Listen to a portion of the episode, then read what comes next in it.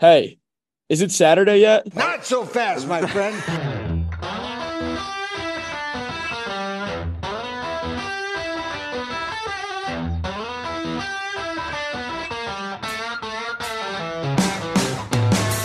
A podcast presented by Student Union Sports. Hello, everybody, and welcome into another episode of Is It Saturday Yet? It's Big Hop, but it's not Luke Owens doing the intro this time, but that's because we have a very special guest on. It's not Andrew Diaz, it is none other than former NFL Defensive Player of the Year, four time Pro Bowler, current assistant head coach and D line coach at the University of Northern Iowa, and maybe most importantly, the man that I am named after, Coach Bryce Paup. Coach, thank you for coming on. How are you doing today? I'm doing good. Uh, thanks for having me on. It was good to be able to talk football a little bit. Absolutely. I know once we get into summer here, it was like 88 degrees. I'm I'm just outside of Madison, Wisconsin, a place, Wisconsin, that you're very familiar with. You're a Midwestern boy like myself. Coach, I, I first want to ask you about uh, your career in the NFL. Former defensive player of the year. You had 17 and a half sacks that year. What's what's going through your mind? Are you just on another level week to week, or or what was going on that year? Yeah, it was. Um, you know, I just came from the Packers, and you know, uh, I think the year before I started at four different positions in one year, and I was kind of like a jack of all trades, a master of none. And um, Buffalo said, "Okay, we see you in this light, and this is all we're going to ask you to do." And so I was able to hone my skills that I'd learned at Green Bay and uh, be able to use them week in and week out and be able to uh, basically master them. And, you know, it, it also helped to have a guy on the other side by the name of Bruce Smith, you know, so uh, that doesn't hurt. But uh, it was it was really good and um, had good coaching staff and had good offense, and so it just was the perfect storm. Coach, one of the interesting things about our show is that I'm a Bills fan, Andrew's a Vikings fan, and Bryce is a Packers fan. We don't have a Jaguars fan on the show, but we do have three of the four covered. So I got to ask you this because, you know, in, in, in the old Baseball Hall of Fame days, you know, you go into the hall, you pick the cap to put on of the team that you want. If you were in that situation, which hat are you putting on? Mm, I don't know. Well, it would probably, I don't know. That'd be a tough one. Um, probably be Green Bay just because it gave me an opportunity. Um, you know, I played there five years, made my first Pro Bowl. Uh, but, you know, Buffalo uh, really put me on the map. So that would be a tough one, but probably Green Bay. That's music to my ears. That's all I needed. Let's make sure we get that in a nice clip. We'll put that one out for everybody to listen to. No, I'm kidding, but I I I love it. You you know you're kind of in the Midwest here. Uh, you're currently um in the FCS level with UNI, uh, and you were at a alum of UNI yourself, a sixth round pick. Talk to me about that.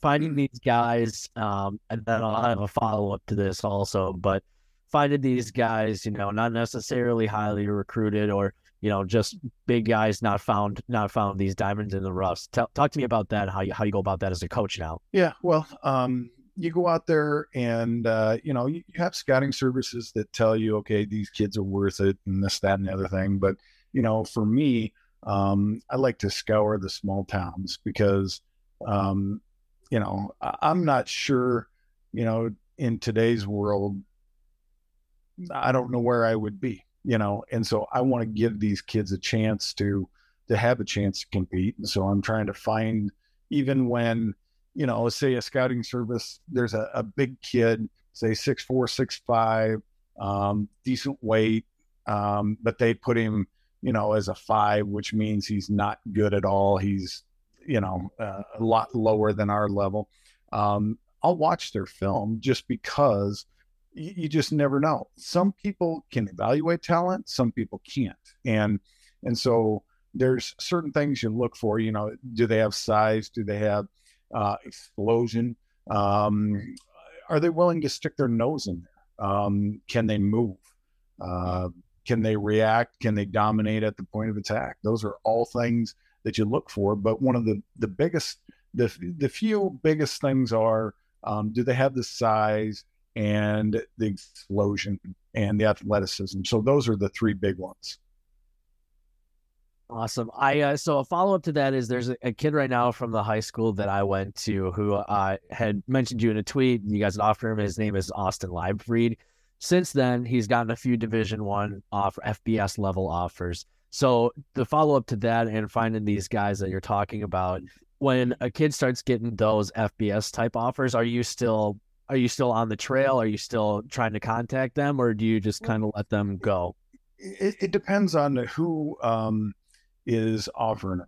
You know, if it's a if it's a MAC school, we'll still go after them because head to head since 2015, we've had uh, more draft picks, more guys in the bowls that send you to the NFL than any one of those schools there. And we've had more than most of the MAC. And so if you look at that, um, you don't have to go BCS to make it to the NFL because you know we proved that not this year but the year before with number 19 pick overall and then a kid that I recruited out of Lenox, Iowa, who's a starting right tackle for the Buffalo Bills, Spencer Brown. You know, I, I saw him.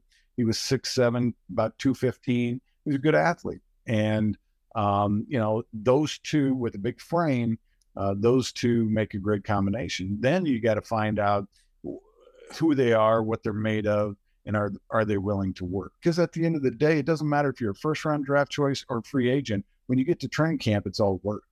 You got to work, otherwise, it's not going to work. No, but no. Getting, getting, sorry, getting back to the Austin kid um, from Mount Horeb, right? Um, yeah, um, I'm actually going to see him uh, next Wednesday at the camp, the mega camp over in River Falls. Um, we weren't able to get him down on campus because of basketball. And then I think, I'm not sure if he was in track or whatever, but we haven't been able to get him on campus, although um, we have him rated really high on our board. And hopefully, hopefully I can get to talk to him, uh, you know, at that camp and um, persuade him to come down. Awesome. That's awesome to hear. Now, coach, I got two for you, especially since you brought up Spencer Brown. How cool is that to see, you know, a player you you know, coach against in practice, um, you know, go on and play for, you know, the team that uh, you played for in the NFL for the Bills. Yeah, that was uh, that was kind of special. And there's uh, there's a PT physical therapist that I worked with out there, and um, he was my next door neighbor. And um, you know, he helped me tremendously in my career. So when Spencer got drafted out there, gave him his name and and number and he got a hold of him and and spencer's been using him so you know it's just little things like that um, that you're able to help help these kids with you know i talk to them about you know what it's like what you got to watch out for what you got to do um, you know just to give them a heads up because i didn't have anybody to help me with that i just kind of had to make my own mistakes and now coach you you always hear um, you know, crazy training stories of guys. Herschel Walker, they they claim only did, you know, push ups, sit ups. That was it. You know, living out on a farm. Were you doing some crazy workouts? You know, uh, bench pressing hay bales. What what was there anything uh, uh, kind of nuts that you did that would be a training training legend lore type of thing? Um, yeah, there's there's stories going around about uh, different things that I did as a kid, but um, you know, I uh, our uh, high school didn't have uh, a weight room. Um, I went to such a big school that uh, we didn't even have wrestling. I graduated 19 kids in my class. Um, last game my senior year, we had one guy on the sideline, so we took a mini bus to the game. We actually ended up winning that game like 38 to 12 or something like that. You know, kids, uh, the teams would laugh at us when we got off the bus because actually the cheerleaders were in the front of that mini bus. but uh, most of the time they weren't laughing when we got off the bus um, uh, or got back on the bus. But um, you know, uh, so what happened was we had a universal machine that was in our um, lunchroom, and I could bench the stack, which was 310 when I was a sophomore. Oh, that's easy, you know, no big, no big deal.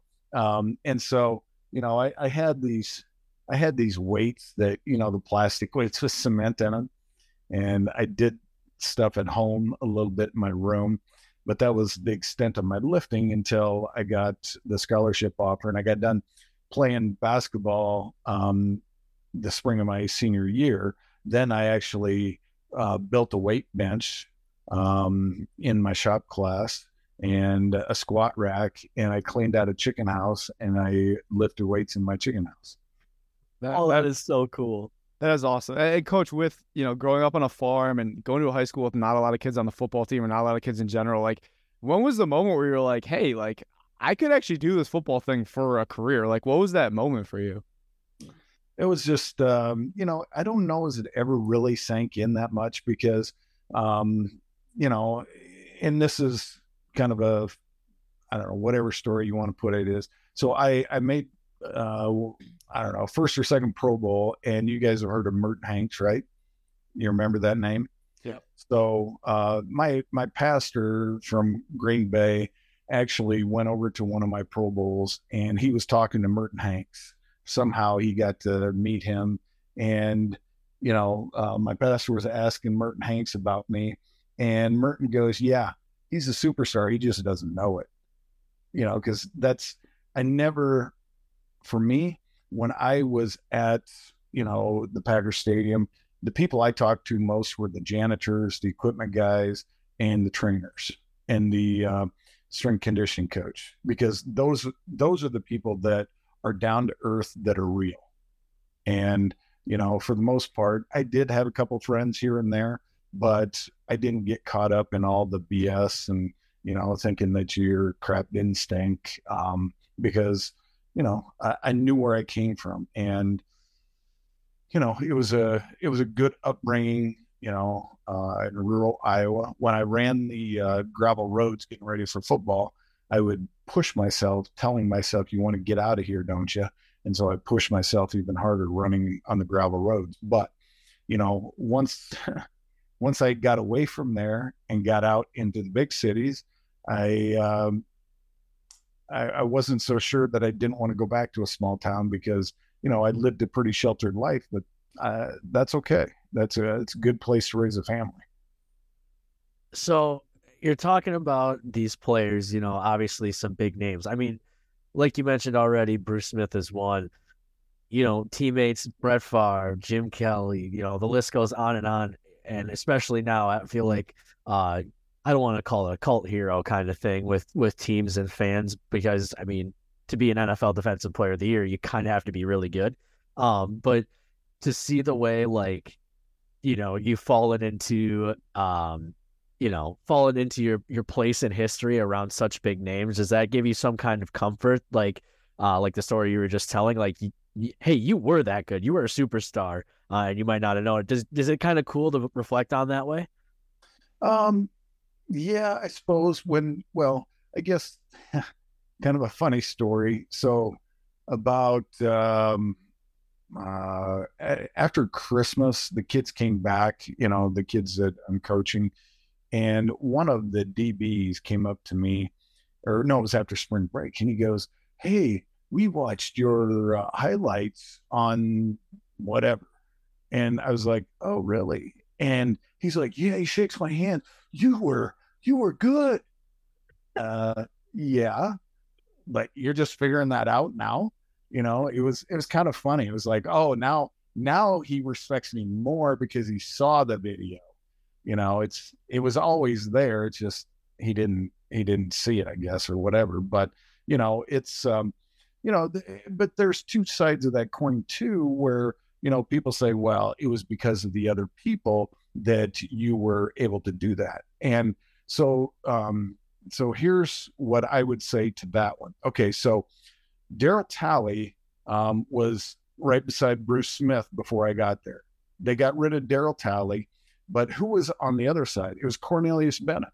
I don't know if you know anything about Cornelius Bennett, but he was freaky.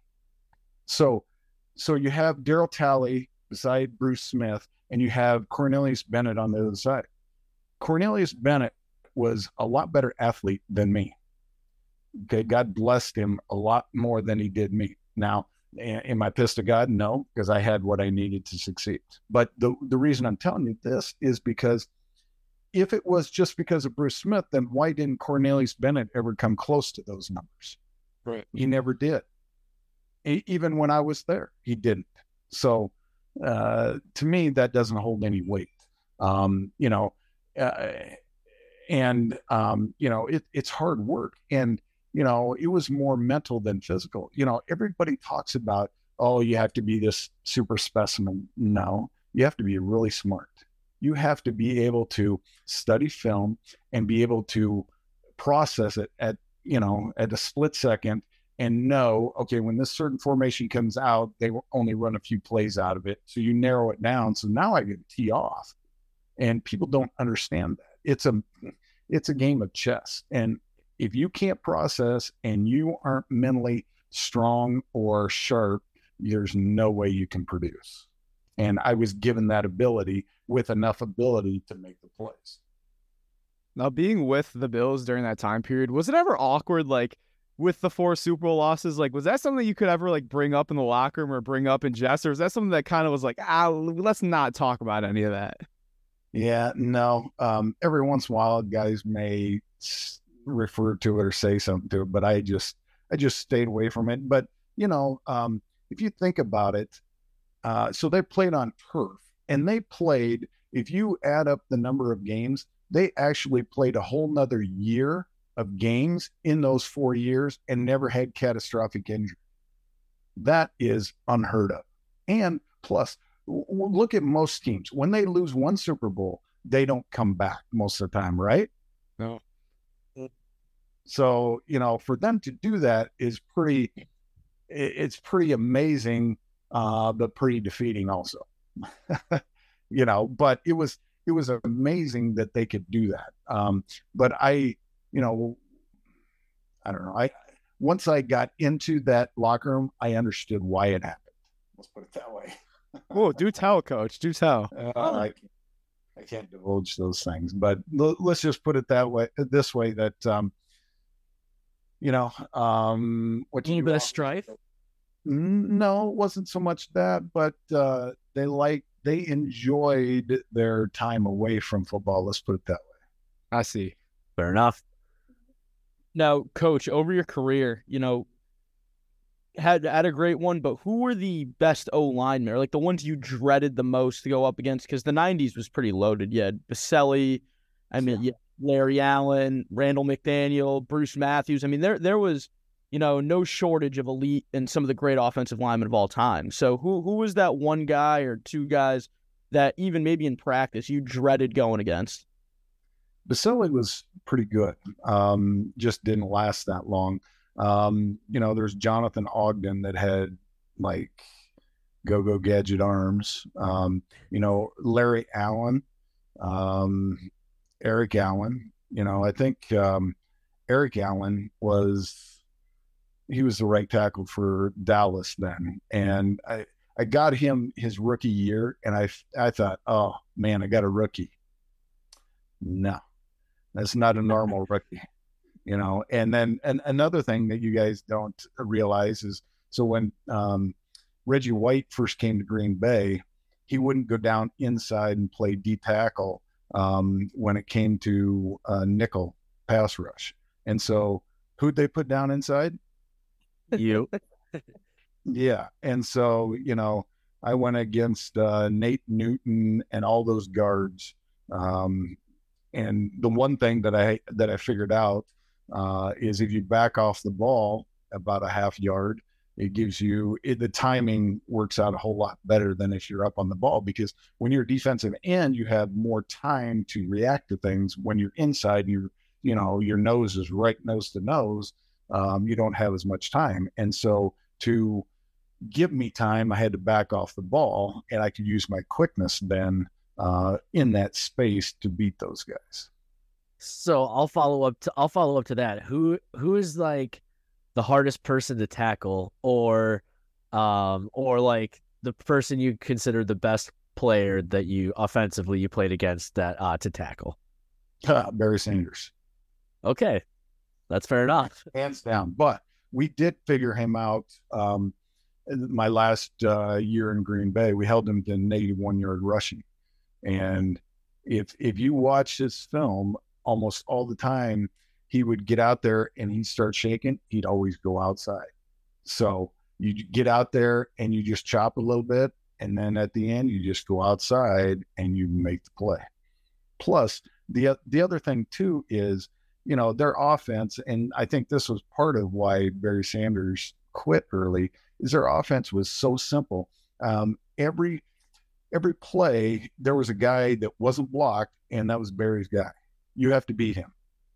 And so, um, and they would keep basically the same concept and the same um, uh, checks at the line. And so that game, if you watch that game, there's times when the quarterback would make a check and I would walk down over the guard because of playing outside linebacker. I walked down over the guard, listen to the check, and I'd start pointing out, yelling where the play was going because I knew what it was. So, you know, they were so stubborn and hard headed, they figured they could keep doing that. And Barry was so good. Well, you know, it, again, it's a, a, game of chess. And if you understand and you take notes during the game and you process, uh, you can beat them. So that brings me to another another question. Um, is the old adage like if uh if you can't do teach um hmm. and obviously being a former player and that deep dive you just gave us you understand the game on a whole different level did you find it hard in your early years of coaching to get your point across or maybe like i, I don't want to say dumb it down necessarily but maybe dumb it down for some players because well, obviously at the like starting you started as a high school coach and now you're at the fcs level which is a big step but trying to like get those those little things across that are yeah. that are the bigger nuances. That's that's a great question, and I think everybody should have to coach high school football because there you can't shit those kids. I mean, they know when you're BSing them. They know if you're you know uh, fake, and you you got to you got to use what you have. You can't go out and draft people. You can't you know recruit. Well, now you can recruit, but you know, you couldn't. And so you've got to adapt and adjust. And you can't make it. My philosophy was I was the head coach, the defensive coordinator, and a linebacker coach. Right. And so yeah. my philosophy was, hmm, if these kids are going to be successful, they need to know what they're doing because I totally believe that, you know, if you know what you're doing, you can go 100 mile an hour. You can be a lot better player going fast and not worrying about what you know they're going to do and just attack. and that's what i did with the kids and you know um, i would change it up a little bit here and there and uh, there was uh, the team that i coached against uh, so i started coaching at east de Pere high school and i was a, an assistant up there for three years and then i got the head job at green bay southwest and so they changed conferences and then we went into their conference. Well, um, are you so potentially talking about Kimberly right now?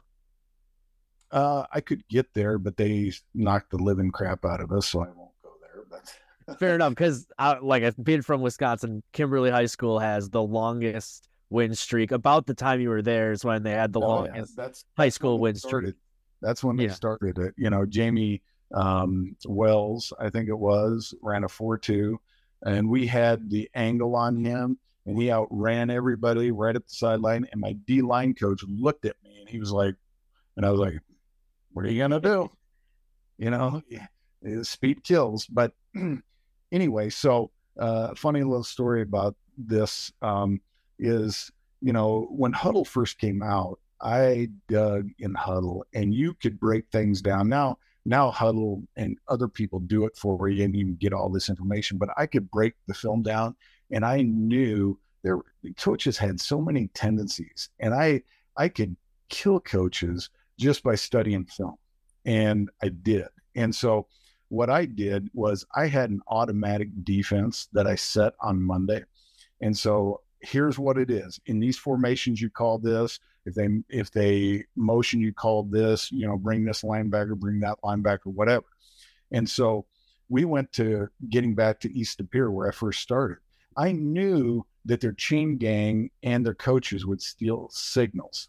So so i'm sitting on the sideline and i've got this system already put into place that they can't figure out because the chain gang after the game and some of the coaches were like, he doesn't do anything on the sidelines. He doesn't call anything. Well, the defense was put in on Monday and we practiced it the whole week. And you guys were so stubborn and set in your ways and tendencies that we could shut you down by the kids running the defense.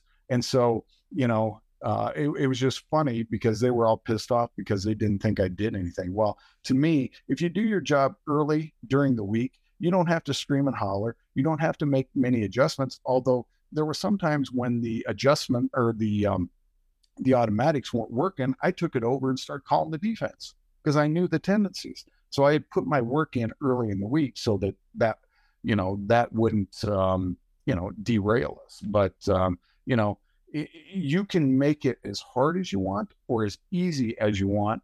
Um, but yeah, for me it was hey, let's make it easy so these kids can go 100 mile an hour and have fun. Because what what's the point of games? It's having fun. If you can't have fun in football, then what's the point? It's too hard.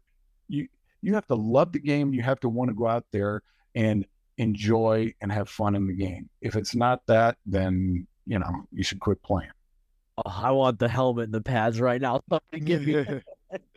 I know, Coach. The way you talk about you know coaching it, it feels like you are you're such a natural. But reading up on you, it sounds like you know the way that this came about. You know, the the local coach comes to your house, you're not home. Your wife says, you know, he asks, you know, is is Bryce interested in coaching? And and she says, you know, yeah, you, will see him tomorrow morning. But you hadn't known at the time. Like, is that story 100 percent true? Like, was it really, you know, your wife that kind of gave you that nudge into becoming a coach? It is true, very true, because she was like, yeah, when when uh, does he need to show up? so, you know, and there's a there's a good story about uh, how I got uh, found at Northern Iowa too. It was because of her, um, and so she takes credit for my for my uh, career in football and in coaching. How she get the football credit too? Okay, so um, you know, I told you I was from such a small town, and people thought, well, he doesn't play. Iowa and Iowa State uh, both said thanks, but no thanks. And I have a letter actually at my mom and dad's house in a dresser from I can't remember if it's Iowa or Iowa State, but it actually says thanks to no thanks. And yeah, and so you know those are those are always motivating things. But uh, um, anyway, um, sorry, uh, got distracted. What what what were you asking me?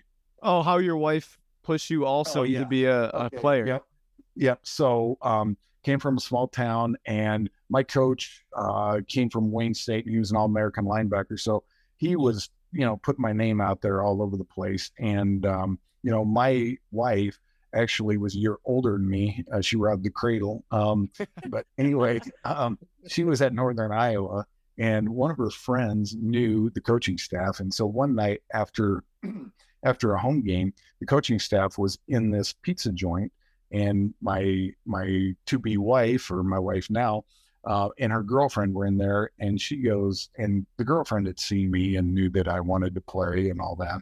And she walked up to the coaches and said hey you got to get a hold of her boyfriend. He's big and he wants to play and so that's how the whole ball started rolling to get me to go to northern iowa I think you got to pull out that letter because you to start this current season, this 2023 season at Iowa State. I think you got to, I think before the bus goes, I think you got to show the letter to the team to get everybody going on Saturday.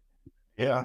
Yeah, that could be. Yeah. It's, uh, you know, to that point, um, those kids and Northern Iowa is different um, in the fact that the kids here are amazing human beings. They're good, hardworking kids that know the crap stinks.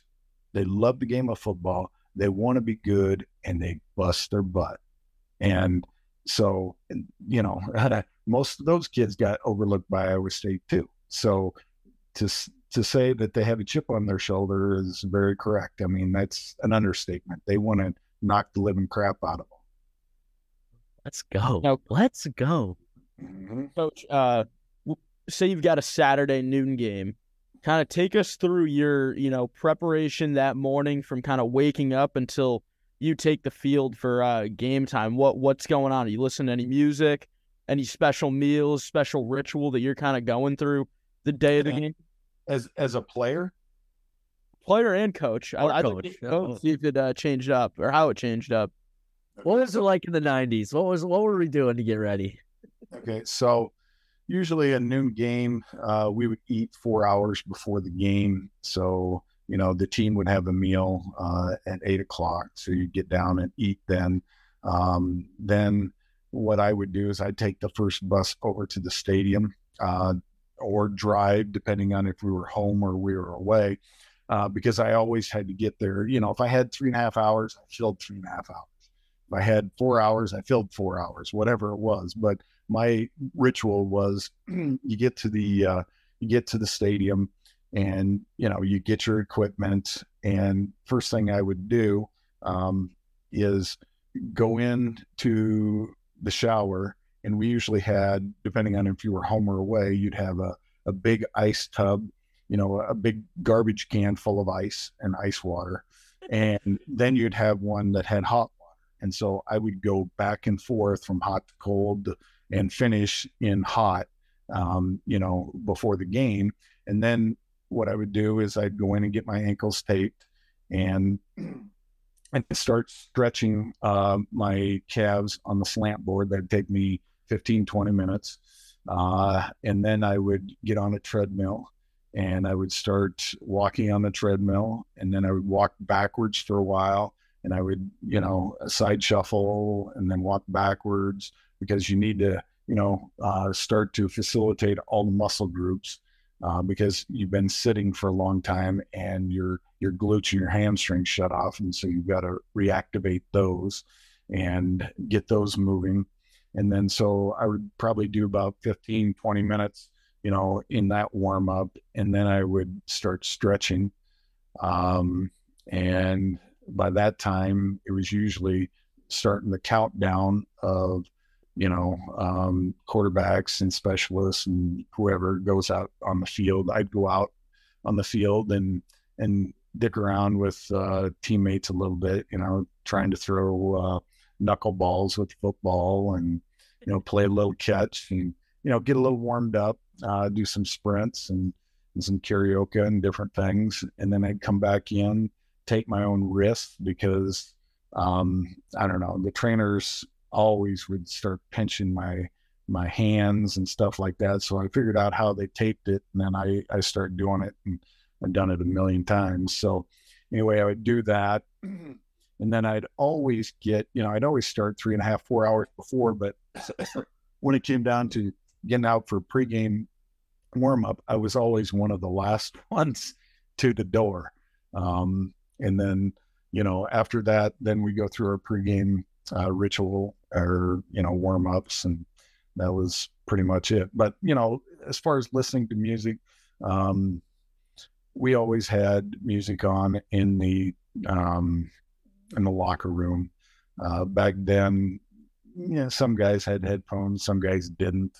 Uh, I wasn't big on that, um, but you know, I just was very nervous and very focused and you know your body changes. It knows when when you're going to um, go into battle. And uh, i'll never forget one of the first times i ever because like on a home game i would go over to my neighbor's basement um, you know before i go to the stadium. And the first time i ever did that he's like what? What is going on? And i'm like what are you talking about? He goes your body is totally different. And it just was the fight or flight. Your body started to tense up and it was ready. It knew what was coming. And so, you know, um, so those, that was kind of my routines, um, you know, uh, before a game. Now, as a coach, it's, mm, it's quite a bit different. Uh, I wake up, I'm, I'm nervous because I, I guess I'm more nervous as a coach than I ever was as a player because there's there's so many things that can go on that are out of my control. Plus, I'm in charge of, you know, 12 to 16 young men, and a lot of crap can happen with 12 to 16 young men, um, all kinds of stuff. Um, and so, you know, how are they going to perform? Where with me, I knew how I performed or how I would, how I studied, and I knew what should happen you know, with with kids, you know, you never know with that many variables who has studied, who hasn't studied. I give them the answers to the test, but they got to study for it. And a lot of times they do, sometimes they don't, and that shows up, you know, on game drill. I love it. Uh, so those eight those eight o'clock uh, uh, uh, meals. What was what was is there one that like got the motor going for sure, like our favorite, or was it just whatever pancakes, eggs, bacon, toast, whatever? Yeah, um, yeah. It was for me. It was most of the time I would have sausage, pancakes, and eggs. That was my big. You know, if it was a later game, I'd always have spaghetti. Okay, I'm writing that down. I still I still play some some sports myself, so I'm writing that down. That's that's the go go juice. Uh, and then I'll follow up too. Uh, what is your favorite? Uh, so I'm I'm like a middle of the road. I've seen a few movies. Luke doesn't watch a lot of movies. Diaz is like a film critic. Mm-hmm. Do you are you a film guy? Not football film, movie film. Uh, and what's your favorite movie? Oh, favorite movie. Um, probably have to be shoot. Um, like in old westerns, a tune it would be Tombstone or something like that. Uh, I love, okay. I love. Well, I grew up with like John Wayne and stuff like that. Now I watch some John Wayne movies, and I'm like, wow, that's pretty bad. But when I was a little kid, you know, um, I used to be the remote control. Right? We had three channels, and Dad said, "Hey, go change the channel." and sometimes I'd have to hold the the antennas, you know, with the uh, tinfoil on the top of the rabbit ears to, you know, move it this way, move it that way. Oh, there you got it. Hold it. Okay. I can't see the TV, but I can hold it. That's uh, awesome. But uh, movies. Um, yeah, that would be, I don't know. Um, I'm sure there's other ones, but uh, can't think. But I do watch movies. I like movies. Um, you know, I, I, like the Fast and Furious movies. Uh, oh, Creed like, three, Creed oh, three. I like that. You like the action. You like the yeah. yeah I kind of you kind of emulate your, your play style with your movie choices. I feel like a lot of action. Yep, exactly. Uh, Coach, I do have one last question about you know your coaching journey. You know, you went to Minnesota for a year. You tried to get in at the NFL level. Right now, you're at Northern Iowa. Are you right now kind of content with where you are where where you're at, or are you going to try to make that leap to FBS or NFL at another time? Yeah, um, I never. I don't know. I, I guess the Minnesota thing. Um, sometimes as a Badger fan, I'll speak for you. PJ Fleck, not not that great of a guy. It's fine. I didn't say that, but um, um, but we'll leave it. Uh, well, let's put it this way: sometimes you figure out in life what you want, what you don't want. Right? Fair. Absolutely. So, so, we'll just leave it at that. Um, you know, uh, I've got some friends that coach in the NFL. Um, I wouldn't mind that, but here, here's my scenario. So my wife started a store um, with my two oldest daughters in town in Cedar Falls, Iowa, and and it's doing really well. And she's always talked about doing that. And I can't ask her not to um, keep that store open or to move it or shut it down. I can't do that. Um, she has she has supported me and been my biggest uh, cheerleader my whole life. And now she gave you your career. Right, right. So so for me, for me to say I'm going to do something, I can't I can't do that. I can't be that selfish anymore. My kids, my kid, my two sons, you know, you got to go do this, got to go do that. No, I did that once. Um, I don't need to do that. I, I'm coaching to help people. I'm coaching to mentor young men and make them a lot better person than I was at their age. You're an incredible human. Oh my goodness. so that's that's why I coach um, because I don't need to be away from my family. Um, I don't need the accolades. I don't, you know, and I'm not I'm not bragging. I, I don't need the job, but I have to have it. Why is that? Because we were created uh, for a purpose, and I figured out what my purpose is to help people, and I do that best through the game of football. I love that, Coach. I, I appreciate you coming on today. I I also selfishly have one more follow up. We've taken up a lot of your time. About a week ago, So with AI in this new world we have, uh, people love to do these lists. About a week ago, Kurt Warner got on Twitter and he saw a list that included the 10 best uh, FCS players or back in the day Division 1 AA players of all time using Chat GPT, eh, the AI program. And he was I'd I'd go so far as to say furious that your name was not on that list. Oh, how do you how did that make you feel when that just that pop that tweet just pops up? Um, you know, I looked at it and I was gonna respond. Um, but I don't know. Um, I I had such a great career that you know the the odds of that are so astronomically against it that you know uh, I, I was so blessed that I I can't bitch about it. You know, if they want to put me on the list, that's fine. If they don't, but they can't take away what I did.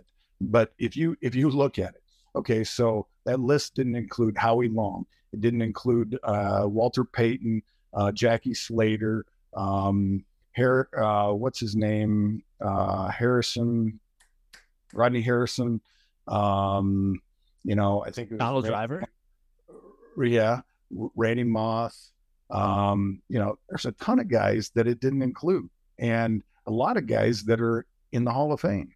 And so for that, I was like, eh, whatever. AI shit in, shit out, right?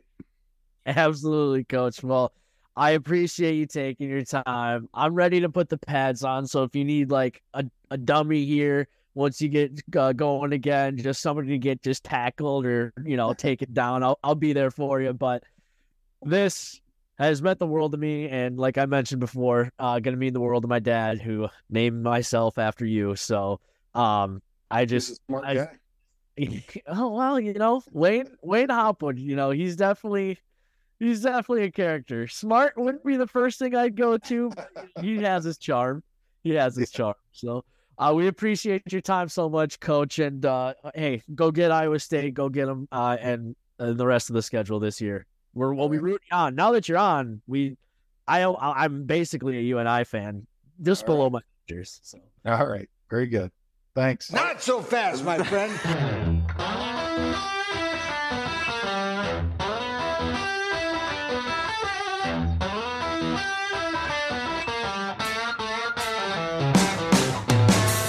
a podcast presented by Student Union Sports.